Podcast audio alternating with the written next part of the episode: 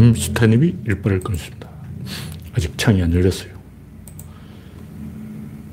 스마트폰은 빨리 열리는데, 네.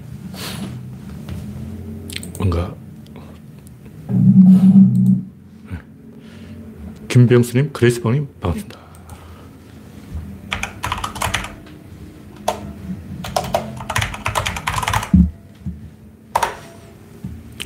박영진님, 아무님, 어서오세요. 화면에 이상이 있으면 말씀해 주시기 바랍니다. 머리가 좀 이상해야 되는데.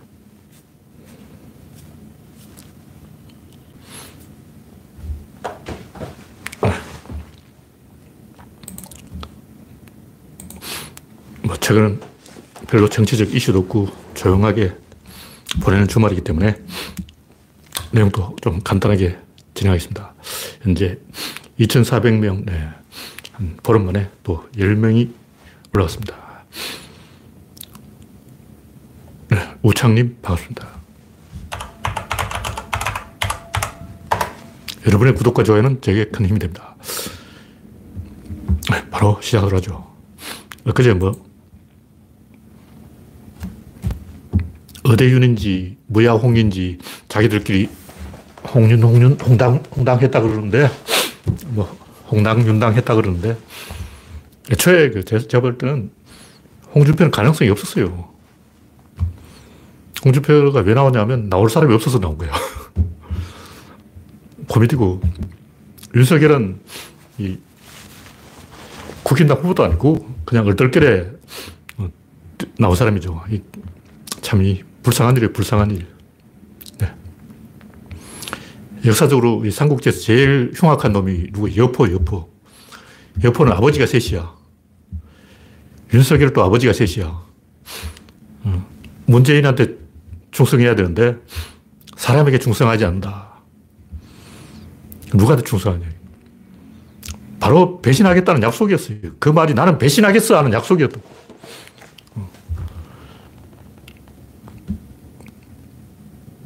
첫 번째 배신. 전두환한테 사형을 구형해놓고 전두환 쫄개가 된 것. 자기 입으로 전두환 사형 해놓고, 물론 그것도 거짓말이에요. 사실은 전두환 사형한 적이 없어. 그거는 대학교의 축제 때 재미로 애들끼리 논 거죠. 전, 놀이죠, 놀이. 정식으로 뭐 전두환 사형 뭐 이런 걸 한 게 아니고 그냥 자기들끼리 논 거 가지고 무슨 행사나 있었던 것처럼 뭐 떠들썩하게 관중이 있었던 것처럼 뭐 그 사건 이후 도망가서 절에 숨어 있었다 개소리 하고 있네. 대학 축제 때 그냥 자기들끼리 논 게 무슨, 어휴, 거짓말이죠. 또 전두환 사형해놓고 전두환한테 충성맹세. 이런 짓거리를 하고 있어. 첫 번째 배신. 여포는 아버지가 셋인데 정원한테 충성해서 출세해놓고 다시 아버지를 죽이고 동탁한테 충성하고 또 동탁을 죽이고 왕준 밑에 들어가고 이 인간은 전두환한테 전두환한테 사형을 선고해서 떠놓고 전두환한테 충성맹세하고 박근혜한테도 충성맹세 했겠죠. 그래서 출세해놓고 박근혜를 구속시킨 거는 이해를 해요. 그래놓고 문재인 대통령을 구속시키겠다. 이게 공약이에요. 지 입으로는 그렇게 말할 수 없죠. 이재명 구속 이렇게 말을 하죠. 그 얘기가 뭐예요? 그 이야기가 이명박근혜 사면 문재인 구속 이 얘기야. 왜냐면 윤석열 지지자들이 다 문재인 구속을 바라고 있어. 복수를 바라고 있는 거예요. 아니, 2000년 동안, 이게 2000년 전 일이에요. 2000년 전 일이고. 일주일 전 이야기도 아니고, 3년 전 이야기도 아니고, 100년 전 이야기도 아니고, 500년 전 이야기도 아니고, 2000년 전에 있었던 일인데, 우리가 역사 공부를 왜 하냐고. 이런 실수를, 똑같은 실수를 두 번 반복하지 말자는 거예요. 여포 같은 놈은 애초에 밟아버려야 돼. 유비가 왜 조조한테 여포를 죽이라고 그랬겠어요? 죽이려면 죽여야 역사가 앞으로 진도를 나가는 거예요. 죽이려면 죽여야 됩니다.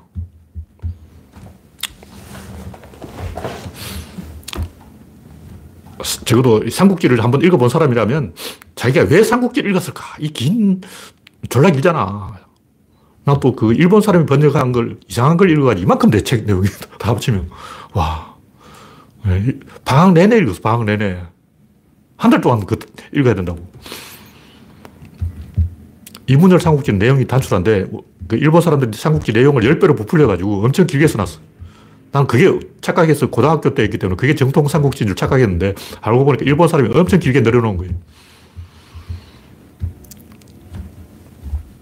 하여튼 적어도 삼국지를 읽었다면 음, 배신자한테 충성하는 그런 쓰레기 짓은 하지 말아야 돼요.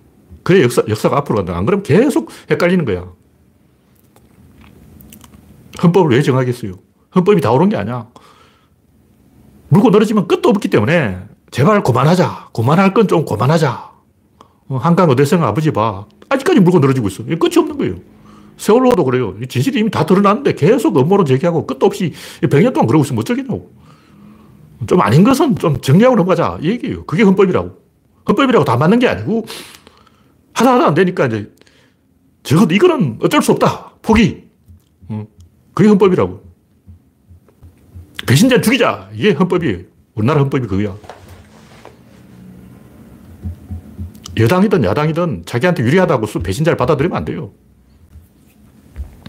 그때 유비가 만약 여포를 살려줬으면 여포가 은혜를 갚는다고 또 유비를 나중에 도와줬을지 어떻게 알아. 그러나 그렇게 하면 역사가 계속 5대 19, 5, 16국, 일본의 전국시대, 우리나라 어, 고려 무신정권, 로마의 군인정치, 이런 악순환에 빠지는 거예요. 왜 그 악순환이 5대 19, 100년 동안 계속 콩가루 집안 내뿐이죠. 100년 동안 위진남북도 계속 그랬어요. 수백 년, 300년 동안 계속 콩가루 집안인 거야, 나라, 나라 전체가. 왜 그러냐? 여포 같은 놈들 살려놓을까 그런 거예요. 중국의 배신자들이 무수하게 등장하는데, 그 얼마나 배신을 많이 하냐면, 배신의 중국사라는 책도 있어. 배신자는 죽여야 됩니다. 인간이 아니에요. 네, 첫 번째 곡지는 털딱의 역사.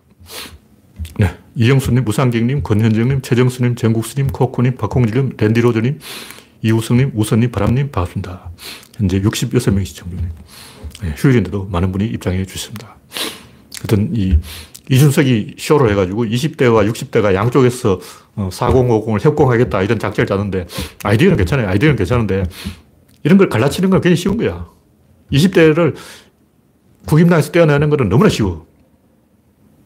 옛날에 그, 음, 노무현 세력과 호남 세력을 갈라치기 하는 그 한나라당 수법 아니야. 한나라당 기술 그거 쉬, 그냥 쉬운 거예요. 노무현하고 호남 세력을 갈라놓는 건 너무나 쉬워. 그냥 이렇게 벌리면 돼. 어, 세상에 제일 쉬운 게, 어, 이렇게 사이버 이간질 하는 거예요. 어, 양아치도 할 수 있어. 이가, 이간질. 어, 정치인들 계속 거짓말을 하는 거예요. 언론들이. 뭐 정책이 어떻고 이념이 어떻고 뭐 진보가 어떻고 보수가 또 전부 거짓말이에요. 진실은 뭐냐? 민주주의를 유린하는 것은 쪽수, 쪽수. 경상도 쪽수, 이게 우리나라 민주주의의 고질병이라고. 투표를 사표로 만드는 거예요. 경상도 사람들은 투표하는 의미가 없죠. 어차피 한나라당이 되는데 뭐. 어차피 국임당이 되니까. 투표를 의미, 의미 없게 만드는 경상도 쪽수가 문제인 거예요. 여기에서 이제 새로운 대안이 나온 게 학력 대결. 지역 대결에서 학력 대결로 바뀌니까 국임당이 씹힌 거죠. 왜냐하면 6070은 노재봉이가 그랬잖아요. 우리나라에 글자 아는 사람이 20%밖에 안 된다. 문맹이 80%다. 그래서 군인들이 나왔다. 사실이에요. 왜 군인들이 기어 나왔겠냐. 정주영이 초등학교 졸업했어. 우리나라 최고 재벌이 학력이 초등학교야. 이재명은 또 초등학교 졸업하고 공장으로 들어갔잖아. 그러니까 못 배운 사람들이 배운 사람을 가르치, 지배하고 있는 거예요. 그 배운 사람들이 못 배운 사람 말을 안 듣지. 그러니까 복장이 터져가지고 왜 쟤들은 내 말을 안 듣냐. 어, 선배를 우습게 하냐. 어, 영감을 우습게 하냐. 이렇게 개소리를 하는 거예요. 근데 이게 새로운 에너지가 한번 끼어든 게 20대. 20대는 뭔가 새로운 물기를 에너지 흐름을 만들고 있다. 20대는 무조건 야당이에요. 박근혜 때도 야당, 지금 또 야당. 이건 너무나 당연한 거예요. 20대가 왜 문재인 정권을 싫어하냐. 당연한 거예요. 원래 그렇게 해. 우리 때도 20대는 다 야당이었어. 여당을 왜, 왜 하냐고. 할 이유가 없지. 왜냐면 어차피 자기들은 권력이 없어. 여당 한다고 해서 국물이 안 떨어져. 다시 말해서 20대가 여당을 지지한다고 해서 자기한테 어떤 해피한 일이 생기냐 안 생겨. 그럼 일단 야당을 하고 보는 거예요. 근데 20대가 국임당을 찍느냐? 그것도 아니에요. 이 20대의 비극이 뭐냐면 형이 없고 동생이 없는 거예요. 듣자 하니까 교사하는 분한테 제가 드, 들어보니까 요즘 학생들은 막 알아놓는다는 거예요. 다 자기를 환자 취급하는 거예요. 나 환자예요. 날 보듬어줘요. 나, 나 환자예요. 이러고 들어눕고 있어. 옛날엔 애들이 못 돼가지고 스승한테 덤볐는데 그러다 기사대기 맞았고 그랬는데 요즘은 이제 매질을 안 하니까 때리지 않으니까 들어눕는 거예요. 왜 그럴까? 옛날에는 안 그랬어요. 옛날에 형이 있고 동생이 있기 때문에 들어눕지 않아. 어, 동생한테 창피하고 형한테 혼난다고. 그래서 이 문제를 해결하려면 체육 활동, 과외 활동, 특, 뭐라 그 특활부라 그러나? 취미 활동 이런 걸 활성화시켜서 초등학교 1, 2, 3학년 놔두고 4, 5, 6학년은 한 교실에 섞어놔야 돼요. 모든 수업을 그렇게 하는 게 아니고 뭐 국어, 산수, 사회, 자연, 수학 이런 과목은 3학년, 4학년 이렇게 학년별로 하되 체육 활동 이런 것을 섞어놔야 돼. 그게 운동부 아니야. 야구부 들어가면 4학년, 5학년, 6학년 같이 야구하잖아.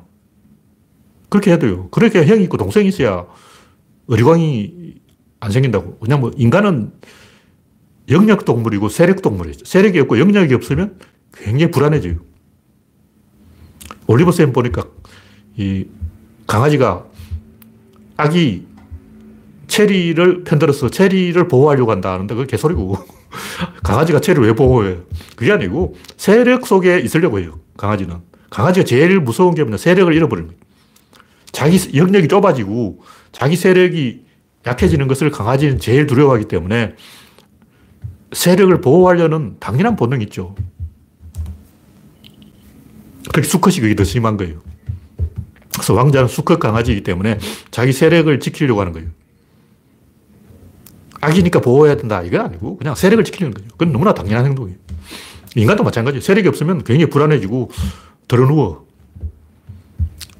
그래서 20대들이 불만이 많은 것은 원래 이 13살이 되면 어머니 곁을 떠나는 거예요. 인간 유전자에 그렇게 새겨져 있어요. 13살 딱 되면 갑자기 이유 없는 반항, 이유 없는 반항이 아니고 부모를 떠나라는 유전자의 명령이 떨어진 거예요. 그래서 옛날에는 화랑도에 들어가서 화랑도 활동을 한 거예요. 화랑도가 왜 생겼겠냐고. 원래 소년들은 집, 집 나가. 집에 안 있어. 그러니까 이 할배들은 들어 누워서 이 노인수당 30만 챙겼잖아요. 노령연금. 유시민이 5만 준다니까 5만 받고 10만, 10만 받고 20만, 20만 받고 30만. 바로 30만까지 치고 올라왔어. 6배. 들어 누워! 돈 줘! 돈 줘! 돈 줘! 그러니까 젊은이들 또 할배들만 들어, 들어 우리도 들어 눕자. 젊은이들 들어 누우면 이재명이 돈을 줘요. 그러니까 진실을 말하자는 거예요. 진실을 말하면 제일 본질적인 게 지역주의. 지역주의는 왜 생겼냐? 뭐 옛날에 어쩌고 저쩌고 고려시대 조선시대 다 거짓말이에요. 전부 거짓말이에요. 일본이 왜 혐한을 하느냐? 뭐 누가 뭐 어떻게 해서 혐한을 하는 게 원래 하는 거야. 한국은 왜 혐중을 하겠어요? 조선족을 왜 욕하겠냐고. 원래 그런다고. 지도를 딱 봐. 영국은 아일랜드를 괴롭히고 독일은 폴란드를 괴롭히고 폴란드는 우크라이나를 괴롭히고 우크라이나는 터키를 괴롭히고 어, 전부 그런다고. 일본은 관동이 관서를 괴롭히고 주로 관서 애들이 정한론을 주장하는 거예요. 정한론이라는 게 뭐냐면 관서 애들이 관동하고 한바탕 싸우고 싶은데 명분이 없잖아요. 관서를 치자 그러면 누가 호응을 안 해. 그러니까 관서를 치자 이렇게 이 말을 할 수가 없으니까 조선을 쳐들어가자. 정한론이죠. 조선을 쳐들어가자 이 말은 뭐냐면 관동에 빼앗긴 권력을 가져오자 이거예요. 그래서 막부가 관동인데 도쿠가와 이에야스가 관동 출신인데 관서를 엄청나게 괴롭혔어요. 심지어 사무라이한테 막 게다도 못 씻게 하고 막 이런 엄청난 어, 괴롭힘을 했는데 그 도쿠가와 막부에 제일 많이 당한 게 초시하고 사점마루. 그게 뭐냐. 관서 중에도 맨 끝머리야. 맨 끝머리 애들이 제일 욕을 많이 먹은 거예요. 그러니까 얘들이 관동한테 복수를 하고 싶다. 관동을 더 조져버리고 싶다. 근데 방법이 없는 거야. 그러니까 조선을 치자, 조선, 조선. 이 말은 관서, 관동을 때리고 싶은데 할 말이 없으니까 돌려하는 거예요. 명남은 호남을 때리고 싶은데 호남을 치자 이런 욕먹는다고. 그러면 북한, 빨갱이, 북한, 북한, 북한 이런다고. 왜 경상도놈들은 걸핏하면 북한하고 싸우려 그럴까? 호남을 때리자 이 말을 못 하는 거예요. 호남을 밟아버리자 이 말을 하면 욕먹으니까 괜히 이제 김정은이 개새끼 그러고 막 그러고, 그러고, 그러고 다니는 거야. 그 말이 결국 호남을 때리자 이 말이에요. 왜 그러냐? 영국 놈한테 물어보라고. 왜 아일랜드를 괴롭히냐? 아일랜드 300년 동안 피를 빨아먹어서 거의 시체로 만들었어. 아일랜드 사람들 영국한테 집회 300만 이상이 굶어 죽었어요. 그러니까 엄청나, 엄청나. 이건 인간의 본능이에요. 원래 만만한 약자가 있어야 기가 살아나는 거예요. 그래서 이, 이 지역주의고 학력주의가 이제 대두된 거예요. 근데 이 학력주의는 뭐냐면 6070이 4050이 자기보다 많이 배웠거든. 초등학교밖에 못 나온 6070이 밑에서 치고 올라오는 4050한테 화가 났는데 니들은 많이 배웠다 이 말을 못 하는 거야. 쪽팔리거든. 나는 못 배웠는데 니들은 많이 배웠지. 그래서 나는 열등감을 느껴 이 말을 못 하는 거죠. 그래서 뭐 문재인이 빨갱이 아이가 문재인이 간첩 아이가 이 말이 무슨 말을 이렇게 돌려서 하는데 진짜 속말은 나는 중졸이고 니는 대졸이다. 야 그런다. 화가 난다. 밉다. 이거는 어쩔 수 없어. 왜 화가 났어? 왜냐하면 대학을 못 나왔거든. 뭐 지금 막 대학에 등록하겠냐. 방송통신대에 막 등록해가지고 지금 할배가 낚시 나이 70 먹었는데 막 뭐 대학 가겠냐고. 못 간다고. 뭐 지금 어떤 방법으로 이 문제를 해결할 수 없는 거예요. 진실을 말하자고. 6070이 문제를 미워하는 이유는 딱 하나. 그 사람은 중졸이기 때문이야. 윤석열이 그런 이유는 그 주변에 그런 중졸이 많아서 그런 거야. 그런 인간들이 그 주변에 다 모여있다고. 그 자기 콤플렉스죠. 6070은 그러니까 자기보다 많이 배운 4050에 대한 콤플렉스를 그런 식으로 돌려서 말하는 거예요. 그 요즘 20대도 마찬가지로 불만이 있어요. 성차별은 4050 지들이 다 해놓고 왜 덤태기는 20대가 쓰냐. 이런 거죠. 이렇게 세 개의 전선이 만들어지는 거예요. 지역 전선, 20대의 성차별 전선, 그리고 4050의 학력 전선. 언론이 이 진실을 절대 이야기하지 않기 때문에 우리가 이기게 되는 거예요. 왜냐면 거짓말 한 쪽이 적어. 왜냐면 자기들도 왜, 자기들이 왜 사, 화가 나는지 왜 싸우는지 몰라. 그리고 이 문제의 해답을 찾는 건 굉장히 간단해. 20, 20대하고 6070을 갈라치게 하면 되는 거야. 그 방법은 기초노령연금, 이 돈을 할배한테 주는 게 아니고 20대한테 주면 돼. 그렇다고 할배한테 이미 주, 주기로 한 돈을 내놓으라고 할 수는 없지. 그러니까 20대한테 돈을 주면 게임 끝. 간단해.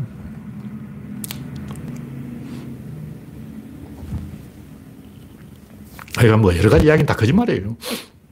그 뭐, 이명박근혜를 왕으로 생각한다 이런 것도 농담이지 진지하게 이야기하면 안 돼요. 박근혜를 왕으로 생각하는 거 아니고 그냥 상징적인 표지인 거 표지. 깃발이 있어야 돼요. 그러니까 어, 스트라이크를 하려면 깃발 하나 들어야지.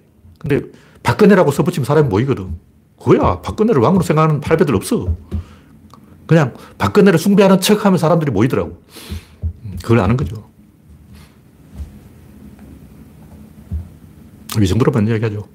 하여튼 윤석열이 되면 전두환을 개성하게 되고 집어넣은 사람은 청약 통장 금지, 보신탕 장려법 제정, 팔다리를 사용해서 일하는 사람은 아프리카로 보내고 주 120시간 노동 활성화하고 검찰의 고발 사주 권한을 부여하고 통장 잔고 위조를 합법화하고 너무 많아서 이 정도로만 하겠습니다. 그 위에도 한 줄까지 더 있는데 뭐 이 정도로 이야기하고 다음 곡지는 정신병자 기레기 민주당이 가장 두려워했던 유승민 개수라고 있네. 민주당이 제일 만만한 후보가 유승민이지. 어. 이걸 아마 송영길이 그런 얘기 했어요. 송영길한테 아, 제일 두려운 후보가 누구냐 하니까 제일 만만한 후보를 이야기한 거죠. 제, 제목밖에 안 봤지만 어, 유승민이 제일 만만하니까 유승민 이야기 하지. 어휴, 참네. 아, 여기서 했던 얘기는 아까 이미 나온 얘기네. 네. 어차피 인간은 소도 누울 자리를 보고 발을 뻗는 것이고, 인간 자기보다 만만한 대상을 틀어먹으려고 그러는 거예요. 그게 본질이라고. 이건 유전자에 새겨진 본능이에요. 개몽을 안 받으면 인간은 결국 망가지게 돼 있어. 그러니까 무슨 얘기냐면 홍준표는 원래 안 돼. 유승민은 더 안 돼. 왜, 왜 안 되냐? 쪽수가 안 돼. 이렇게 유승민이 이데올로기 어떻고 이념이 어떻고 정책이 어떻고 전부 거짓말이고 홍준표 마찬가지예요. 2030 좋아하네. 홍준표가 무슨 2030이야. 전부 거짓말. 진실은 뭐냐? 대구가 성골, 부산은 진골, 유승민은 성골, 홍준표는 경남이니까 진골, 육두품이 나서야 된다. 윤석열 육두품. 이거예요. 이게 진실이지. 상식적으로 생각하고 경상도 쪽수로 이기자. 그럼 써붙여. 어, 국힘당은 쪽수다. 경상도는 국힘다. 써붙이라고. 그러면, 어, 안 하겠다, 대통령. 그렇게 써붙이면 대통령이 되겠냐고. 그럼 충청도가 가만히 있냐고. 어, 경상도 쪽수를 전면에 내세우면 충청도가 호남 쪽에 붙어버리는 거예요. 충청도 표를 가져오려면 어떻게 되냐. 박근혜는 충청도에 연고가 있지. 이회창도 충청도 출신이지. 충청도에 연고가 있는 후보를 내세워야 되는 거예요. 그래서 홍준표가 안 되는 이유는 경상도라서 안 돼. 유성민이 안 되는 경상도 중에도 대구라서 안 돼. 앞으로 대구는 100년 동안 못 나와. 진실을 이야기하자고. 유성민 대구라서 안 되는 거야. 홍준표는 경남에서 안 돼. 충청도가 딱 적당한데 충청도가 없어. 그래서 아, 아쉬운 따라 서울에라도 불러오자. 쪽수를 전면에 못 내세우니까 경상도라고 딱 쓸 수가 없으니까 외연 확장, 수도권 표를 얻으려고 서울 출신 윤석열을 내세운 거예요. 아, 윤석열 아버지가 충청도 출신인가 그런가요? 여튼, 이 윤석열을 국힘당 후보가 되는 이유는 경상도 인물을 국힘당 후보로 내오는 순간 지역 대결이 되어서 선거 하나 많아야 무조건 져. 그래서 어, 윤석열을 내세운 거예요.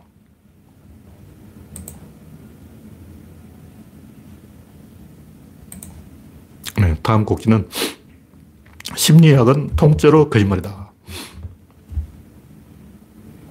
이, 뭐, 별 얘기는 아니고, 뭐, 새벽에 퇴근하는 새벽 2시 반까지 방송에서 일하고 새벽 2시 반에 택시 잡아서 집에 오는 그런 여자 연예인이 있는데 그 부모가 집에 전화기를 설치해가지고 새벽 2시 반에 집에 전화를 해서 집에 잘 들어왔냐 물어본다는 거예요. 그것도 뭐 심리학 박사인지 원영인지 하는 사람이 뭐 허소를 해가지고 아, 이건 내면의 불안 심리 때문이다. 이렇게 이제 해설을 해줬다는 거예요. 근데 저는 어릴 때부터 이게 이해가 안 됐어요. 하나만 하나 말 아니냐. 왜 불안한지 그걸 이야기해야지. 뭐 동어 반복 아니야. 뭐 당연히 불안한 거 전화하죠. 근데 내면의라고 대자, 면자 하나 써붙였다고 그게 뭐 이론이 돼버리고 과학이 돼버리고 이거 내면 하면 박사가 되고 막 어, 어, TV에 나와 헛소리 까고 막 그러냐. 내면의 불안 심리 때문에 이게 왜 때문에가 뭐냐. 이게 이해가 안 돼. 이게 한국말을 이런 식으로 하는 게 어디 있어. 그냥 동어 반복이에요. 위하여라는 말 자체가 이해, 가안 돼. 위라는 말이 하위자거든요. 그러니까 하고자 하여. 하다는 말을 두 번 반복했잖아. 그런 단어가 어디 있어? 단어 자체가 이상한 단어예요. 근데 사람들은 그 이상한 단어를 그냥 대연하게 쓰는 거야. 동어 반복이죠. 뭔가 근거를 내놔야죠. 심리학이 다 그래요. 아무 말이나 그냥 갖다 붙이는 거예요. 그럼 이 새벽 2시, 2시 반에, 새벽 3시에 왜 엄마가 전화를 하냐면 약점 잡은 거예요. 자기 딸의 약점을 잡은 거라고. 한강 어대생 사건도 그렇고, 손흥민 아버지도 그렇고, 왜 자식을 물어뜯냐. 약점 잡은 거예요. 태극기보다도 지금 윤석열을 물어뜯고 있는 거예요. 뭐 불안하다. 이건 핑계고. 상대방을 통제할 수 없다는 좌절감을 느끼기 때문에 상대방을 통제하려면 뭔가 약점을 잡아야 돼. 약점이 없으면 만들어야 돼. 그래도 안 되면 자해를 합니다. 자기를 괴롭혀요. 나중에 처음에는 남을 괴롭히는데 정 안 되면 자살해버려요. 이런 상황에서 선택할 수 있는 카드는 두 개가 있어요. 하나는 아무 말도 안 한다. 그럼 이제 등 돌리게 되겠죠. 부모 자식 간에 말을 안 하면 등을 돌리는 거예요. 말을 한다. 말을 하면 선을 넘게 돼 있어요. 왜냐하면 밸런스가 유지된 이미 밸런스가 끝났어. 이게 엄마하고 여기 딸인데 엄마가 딸 위에 있었다고. 근데 딸이 연예인이 돼서 엄마 위에 올라가 버린 거예요. 밸런스가 역전돼 이걸 참을 수 없어. 이렇게 맞춰야 돼. 맞추려면 딸을 끌어내려야 돼. 원래 그런 게 있어요. 친구 중에 한 명이 출세하면 관계가 서먹서먹해진다고. 그럼 그 친구가 이제 좀 출세한 친구의 약점을 잡아가지고 물어 뜯어요. 그러면 안 되면 어떻게 자해를 해요. 뭐 내가 불안해서 그렇다. 뭐 내가 가난해서 그렇다. 뭐 이런 식으로 말을 하는데 보통 안 되면 주식 투기를 하든 뭐 알코올 중독에 걸리든 뭔가 이 자기 파괴를 저질러 가지고 어떻게든 자기한테 개입하게 만들어요. 주로 친한 사람 사이 이런 일이 많이 일어나는 거예요. 뭐 형제 관계라든가 뭐 부모라든가 외국처럼 부모 자식 간에 뭐 5년에 한 번씩 찾아가고 이렇게 해야 돼요. 우리나라도 명절마다 뭐 추석 때 설날에 한 번씩 1년에 두 번씩 부모 집에 찾아가니까 너무 자주 방문하는 거예요. 그러다 보니까 음, 서열 정리가 안 돼가지고 해결이 안 되는 거예요. 이때 이 부모들은 자식을 위해서 희생하려면 얼마든지 희생할 수 있기 때문에 나는 너를 위해서는 목숨도 내놓을 수 있다. 나는 너를 위해서라면 내 팔도 자를 수 있다. 그러므로 너도 나, 나한테 뭔가 희생해야 된다. 이런 식으로 생각하는 거예요. 밸런스를 맞추려는 거죠. 이게 물리학이기 때문에 방법이 없어. 저울의 축 한쪽으로 기울어지면 그걸 억지로 바로잡으려는 거예요. 그냥, 아, 내 아들이 출세했으니까 이제 내 품을 떠났구나 하면 되는데, 그걸 못 하는 거죠. 근데 인간들 원래 다 그래요. 상대방을 통제 가능한 상태로 묶어두려는 거예요. 이런 얘기를 왜 하냐면, 정치판에서도 마찬가지예요. 그 뭐, 노인들이 윤석열을 지지하는 것은 뭐, 자기들이 왕을 잡아넣은 사람을 내면에서는 왕으로 모시고 저거 이런 다 쓸데없는 거고 통제 수단이 없으면 통제 수단을 만들어. 아니면 아예 인연 끊어. 둘 중에 하나라고. 그러니까 폭력을 행사하거나 아니면 자해를 하는 거예요. 막 노인들이 이명박근혜를 막 신으로 모시는 게 아니고 그런 척 하는 거야. 왜냐면 그게 먹히니까. 자기도 안 믿어. 근데 먹히면 하는 거예요.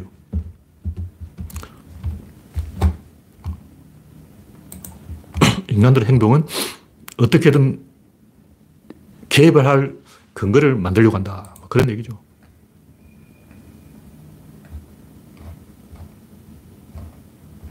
네. 다음 곡지는 을빠진 설거지론. 그죠? 뭐 설거지론이 유행하고 있다는데 별 의미 있는 이야기는 아니고 주말에 별로 할 얘기가 없으니까 이거라도 이야기하자. 뭐 이러는데 하여튼 제가 하고 싶은 얘기는 뭐 당연한 얘기지. 젊었을 때 연애를 해야지 누가 공부하라 그러냐고.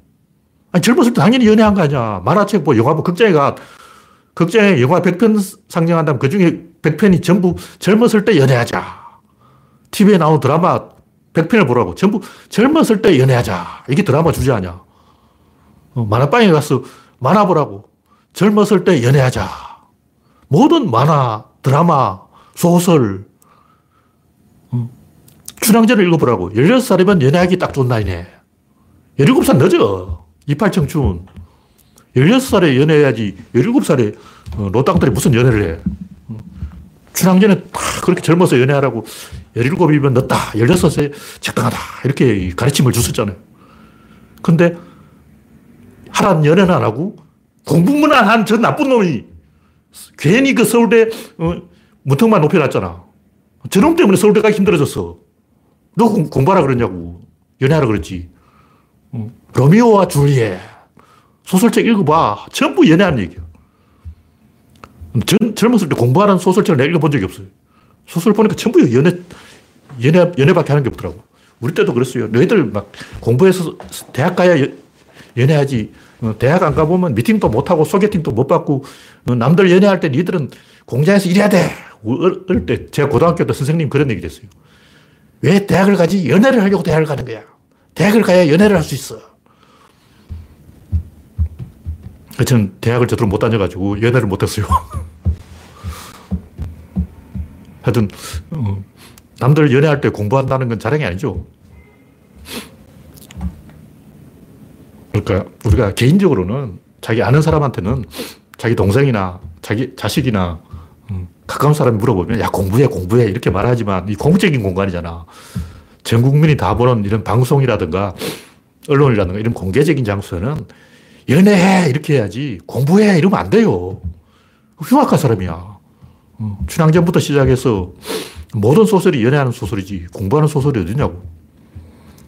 그러니까 제가 하고 싶은 얘기는 뭐냐면 인간은 영역 동물이면서 세력 동물이기 때문에 남자가 미녀를 추구하는 이유가 뭐냐고. 그 성욕 때문에 그런 게 아니에요.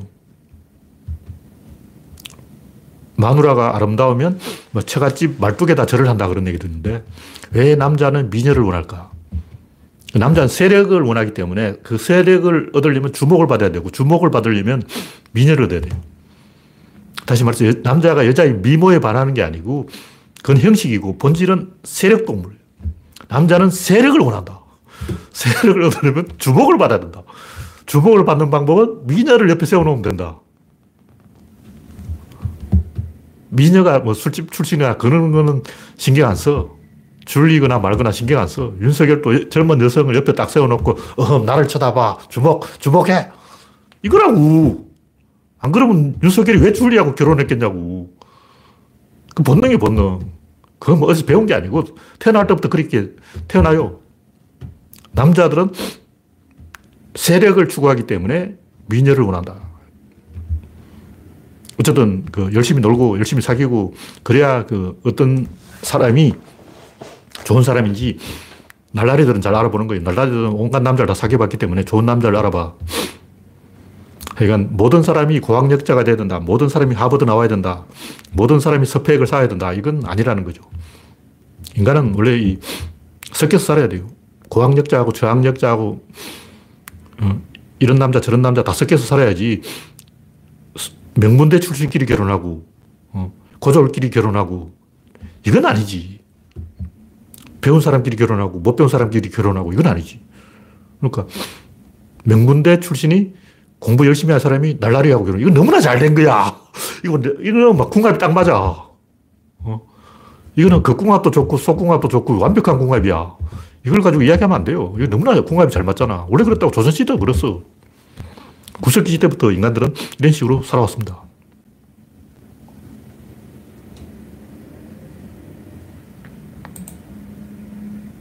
네, 이 정도로 이야기하고. 다음 곡기는 전략과 전술. 또 옛날에 다 썼던 얘기인데 좀 내용을 추가해놨어요. 뭐 전략과 전술에 대해서는 뭐 여러 가지 이야기했는데 백과사전에 나오는 음, 국어사전에 나오는 그런 식으로 생각하지 말고 구조론적으로 생각하면 훨씬 더 이 많은 것을 알 수 있다. 그러니까 사전에 나오는 전략 전술하고 제가 지금 여기서 이야기하는 전략 전술이 좀 틀린데 구조론적으로 보는 게 더 정확한 얘기예요. 이길 수 있는 싸움을 이기는 건 전략이고 이길 수 없는데도 최대한 선방하는 게 전술이에요. 꼭 이기고 지고를 떠나서 자기가 갖고 있는 비용을 최대한 효율적으로 활용해서 이 손해를 덜 보고 이익을 극대화하는 건 전술이라는 거죠. 근데 이건 전쟁이 아니야. 전쟁이라는 것은 실력 있는 쪽이 이겨야지 실력 없는 쪽이 이긴다. 이건 뭔가 좀 이상하잖아. 왜냐하면 실력 없는데 이겼다 그러면 진 쪽이 성복, 성복을 안 해요. 또 재도전한다. 전쟁이 끝이 안 나. 그래서 5대 19의 혼란, 군인 정치 시대의 혼란, 무신 정치의 혼란, 이게 왜 그러냐면 저 새끼가 지갑 주었네. 나도 지갑 주어야지. 이래가지고 승복을 안 하는 거예요. 결과에 승복을 안 해. 그럼 혼란이 계속되는 거야. 이길 나라가 이겨야, 아, 하고 이제 승복을 하는 거예요. 일본은 우리는 정신력이 있어. 그러고 미국은 우리는 원자탄이 있어. 누가 이겼냐? 원자탄이 이겼죠. 그러니까 원자탄 떠지니까, 아, 승복할 만하다. 고맙다. 납득하게 해줬어. 우리가 진작부터 항복선을 하고 싶었는데 핑계가 없어서 항복선을 못 하겠지. 근데 원자탄을 던져주니까 고맙잖아. 일본 입장에서 너무나 좋은 거야. 이제 국민을 설득할 수 있게 됐다고. 그때까지는 정신력이 뛰어난 일본이 미국을 백대빵으로 이기고 있다. 이렇게 선전을 해놨다고. 거짓말 너무 많이 해놨어. 그래서 미국한테 항복한다는 것을 국민 납득을 못 하는 거예요. 그럼 또 전쟁할 거 아니야. 그게 1차 대전이라고. 1차 대전 때 독일이 졌는데 왜 독일이 항복해버렸냐면 스페인 독감 때문에. 그래서 정당하게 져서 항복한 게 아니고 스페인 독감 때문에 어쩔 수 없이 항복해버렸다고. 그러다 보니까, 아, 이건 납득이 안 돼. 왜 우리가 졌지? 다시 한번 붙자. 그래서 재대결을 한 게 2차 대전이에요. 근데 원자탄을 때려주니까 이건 완전히 납득했어. 이거는 진짜 항복해야 돼. 음. 그러니까 저도 납득할 수 있는 패배를 해야 승부가 깨끗하게 끝이 나는 거예요. 그 납득할 수 있는 전쟁을 하는 게 전략이고, 걸 떠나서 지형지물을 이용해서 이 가장 효율적인 싸움을 만들어내는 게 전술이라는 거죠. 그래서 전략이라는 그냥 이기는 게 아니고 상대방이 납득할 수밖에 없는 아, 이 정도면 나도 포기해야 되겠다. 만약 그 해하의 전투에서 항우가 내가 왜 졌지? 납득을 못 해버리면 아, 용주가 배신해서 내가 졌나? 종리매가 배신해서 내가 졌나? 저쪽에서 사기를 쳤나? 이렇게 되면 납득을 못해서 또 군대를 모아와가 또 전쟁한다고. 그럼 끝이 안 나는 거야. 그럼 초한지 2탄이 나오는 거야. 어. 초한지가 1탄에서 끝나고 속편이 안 나오고 거기서 끝난 거야. 항우가 자기가 치니까 자살을 해버린 거예요. 근데 만약 항우가 정정당당하게 패배한 게 아니고 꼼수에 의해서 졌다. 유방이 꼼수를 써서 항우를 이겼다. 그러면 항우가 또 강남으로 가서 어, 병사 한 10만 명 만들어서 또 전쟁하는 거야. 그럼 이제 중국 다 망해버려. 흉노족이 중국을 다 접수해버리는 거야. 그때 이 유방과 항우가 너무 싸워가지고 중원이 텅텅 비어서 중원에 남자란 남자는 시가 말랐어.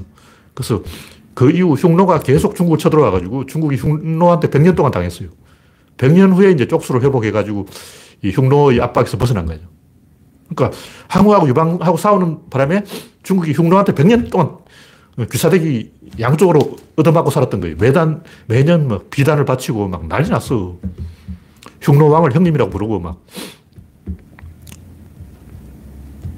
그 정도로 이 중원이 박살이 나버린 거예요. 어쨌든 항우가 결과에 성포하고 자살을 한 것은, 아, 이거는 방법이 없다. 납득을 한 거예요. 그러니까 전쟁은 상대방이 납득하게 이겨야지 꼼수로 이기면 안 돼. 저쪽에서 국힘당이 계속 개소를 하는 이유가 뭐냐면 태블릿 때문에 졌다. 왜 태블릿이 서랍에서 나오냐. 어, 그런 이상한 일이 왜 일어나냐. 이렇게 납득을 못 하기 때문에 개기는 거예요. 그래서 납득을 하게 만들어주려면 정정당당하게 모든 군대를 다 끌고 와서 음, 중원에서 건곤일척의 대회전을 해가지고 상대방을 완벽하게 밟아버려야 된다. 그래서 확실하게 실력에서 우리가 앞선다는 걸 보여줘야 돼요. 물론 이제 가장 쉬운 방법은 신무기를 들고 나오는데 저쪽에서 칼 들고 나도 우리가 총을 들고 나구나. 저쪽에서 총을 들고 나도 우리가 대포를 쏘구나. 신무기를 들고 나면 저쪽에서 납득을 하죠. 그러면 어떻게 되냐면 상대방이 절대 포기할 수 없는 요충지를 접수해야 돼요. 일부러 전쟁을 거기서 하는 거예요. 그게 어디냐? 1차 대전의 베르등 전투. 베르등 전투가 이제 그게 군사적으로 굉장히 요충지인데 거기다가 선점을 한 다음에 거기다 엄청난 요새를 만들고 진지를 만든 다음에 상대방이 아 여긴 절대 뺏기면 안 되지 하고 모든 전력을 쏟아부을 거 아니야. 그때 밟아버리면 되는 거예요. 그럼 상대방의 병력을 다 없애버리면 전쟁이 종결된다. 이게 1차 대전의 독일의 전략이었어요. 그레일 전쟁은 리순 전투, 그 리순에 230, 뭐, 이 고지인가, 고지가 있는데, 거기에 기관총 진지가 있어요. 그 진지 하나만 뺏으면 전쟁 끝나는 거예요. 2차 대전 때는 스탈린그라드 전투. 요, 여기가 제일 요충지고, 여기만 장악하면 전쟁이 끝나. 왜 그러냐. 석유가 거기서 나거든.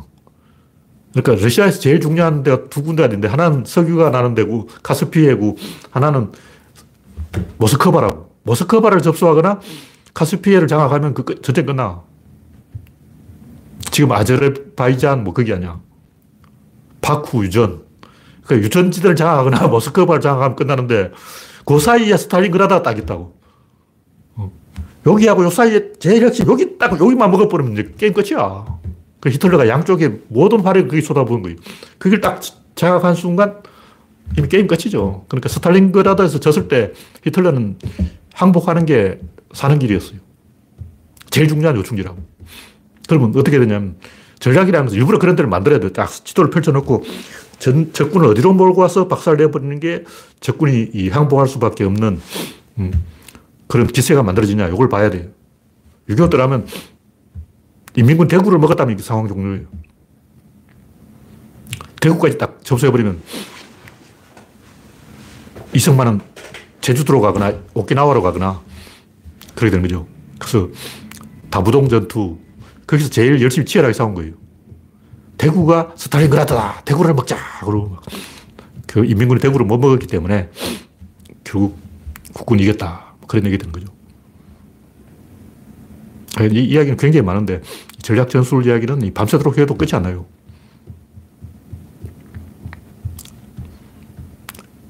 하여간 전략의 핵심은 전쟁에 동원하는 굉장히 많은 자원들을 전부 연결해서 하나의 라인을 만들고 중앙 집중형 그런 구조를 만들어야 되는데 그걸 한 사람이 징기스칸이다. 18 구행 전투는 부족별로 나누어서 각자 알아서 싸우자. 그러니까 지는 거예요. 각자 알아서 싸우니까 적군이 오면 야 저쪽으로 가 저쪽으로. 야 하필 우리 쪽으로 오냐 저쪽에 가서 싸우면 되는데 하고 어, 살살 비껴줘. 안 싸우고 살살 피해 다니는 거예요. 중공군은 그걸 알고 항상 국군이 있는 쪽으로만 지더라요. 유엔군하고 미군은 열심히 싸우기 때문에 딱 지도를 보고 국군이 어디 있냐. 국군이 있는 쪽을 가는데 정면으로 때리면 안 되고 국군과 미군 사이로, 그 사이로 들어와요. 그것도 야간에 들어와. 야간에 미군이 지키는 지역을 살금살금 지나와서 국군의 배후를 치는 거죠. 그럼 미군은 어떻게 냐면 국군을 지원 안 해. 왜냐면 그게 너희 구역이잖아. 너희 구역은 네가 막아야지. 왜 내가 너희 구역까지 어, 신경 쓰냐. 관할이 달라. 각자 자기 관할에서 싸우자고 이러는 거예요. 그래서 중공군이 그런 그 국군의 약점을 잘 이용한 거죠. 이 정도로 이야기하고. 전략과 전술에 여러 가지 요소가 있지만 제일 핵심적인 부분이 어, 그런 부분이다. 이런 얘기를 하는 거예요. 예, 다음 곡지는 심리적 지정학. 저번에 여러 번 했던 얘기인데, 이 인종주의 논란을 피하려면 지능주수는 이야기하면 안 되고, 민족성이라는 것은 전부 이 갖다 붙인 말이에요. 결과론, 결과론. 다시 말해서 영국이 신사로 썼던 게 아니고 떠니까 신사 행동을 하는 것이고, 일본이 뭐 사무라이 정신 때문에 어떻게 된 게 아니고, 자기들 떠니까, 아, 우리도 무슨 정신 없나? 영국이 신사도로 하던데, 우리도 뭐 무사도 하나 해보자 하고 발굴한 거예요.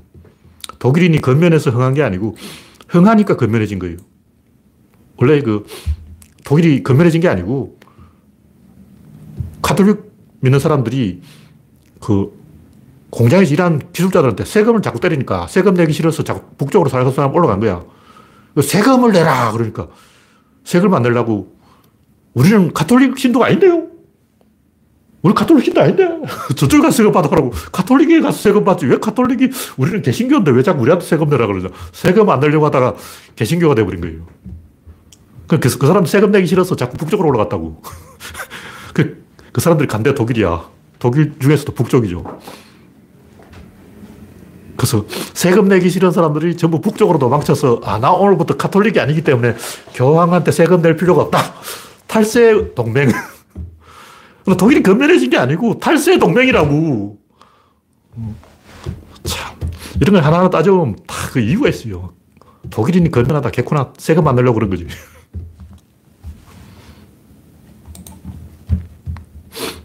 근데 결국 이런 것이 대부분 지정학적 구조와 관계인데 심리적 지정학도 있다. 그런 얘기예요. 심리적 지정학은 대륙 기준이냐, 섬나라 기준이냐, 반도 기준이냐, 이런 지정학적 구조에 따라서 의사결정하는 구조가 달라지듯이 혁명을 한 나라와 혁명을 안 한 나라들은 의사결정 구조가 다른 거예요.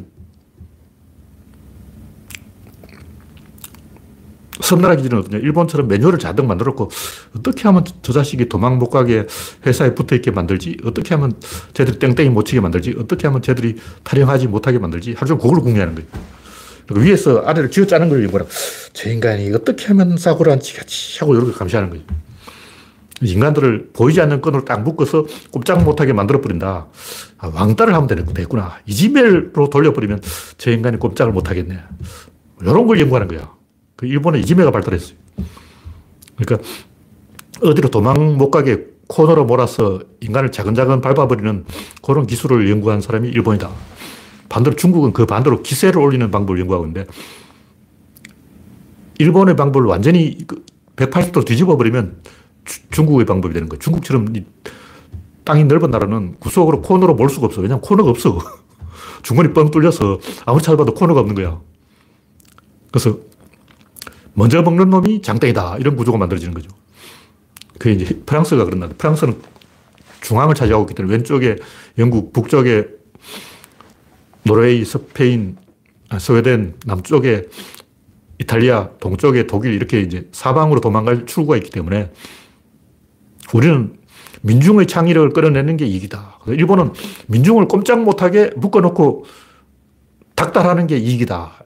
이런 생각이고 반대로 프랑스는 민중의 자발적인 에너지를 끌어내는 게 이익이다. 이런 흐름이 있는 거예요. 그 우리나라는 어떠냐. 우리나라 그 둘 다죠. 우리나라도 반도국가라고. 반도국가는 대륙이면서 섬이야. 섬은 코너로 몰면 이기고 대륙은 개방할수록 이기는 거죠. 우리는 이 민중의 자발적인 창의를 끌어내는 문화와 코너로 몰아가서 꼼짝 못하게 만들어 놓는 방법으로 에너지를 쥐어짜는 두 가지를 동시에 가지고 있는 거죠.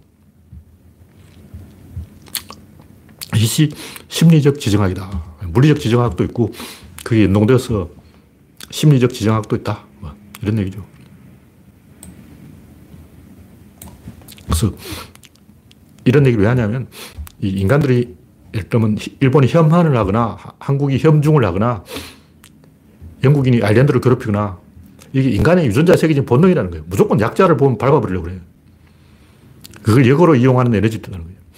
해적들은 다 용감하게 싸운다고. 왜 해적들은 용감하게 싸우냐? 지나가는 상소를 털어먹으려고 그러는 거예요. 그러니까 해적이 훨씬 더 빠른 속도로 쫓아가는데 상선이 화물을 잔뜩 실었기 때문에 느린 속도로 가고 있다고. 상선이 살려면 해적보다 빨리 도망가려면 자기들 갖고 있는 화물을 빨리 바다에 던져야 돼. 모든 화물을 바다에 던져야 되는 거예요.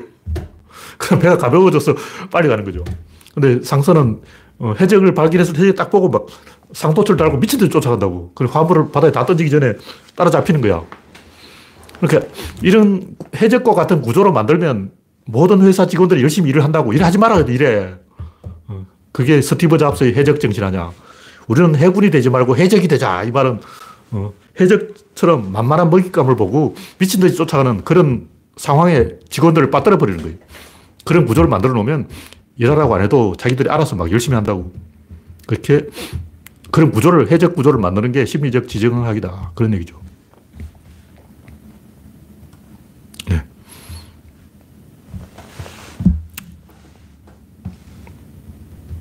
현재 8, 84명이 시청 중입니다. 네.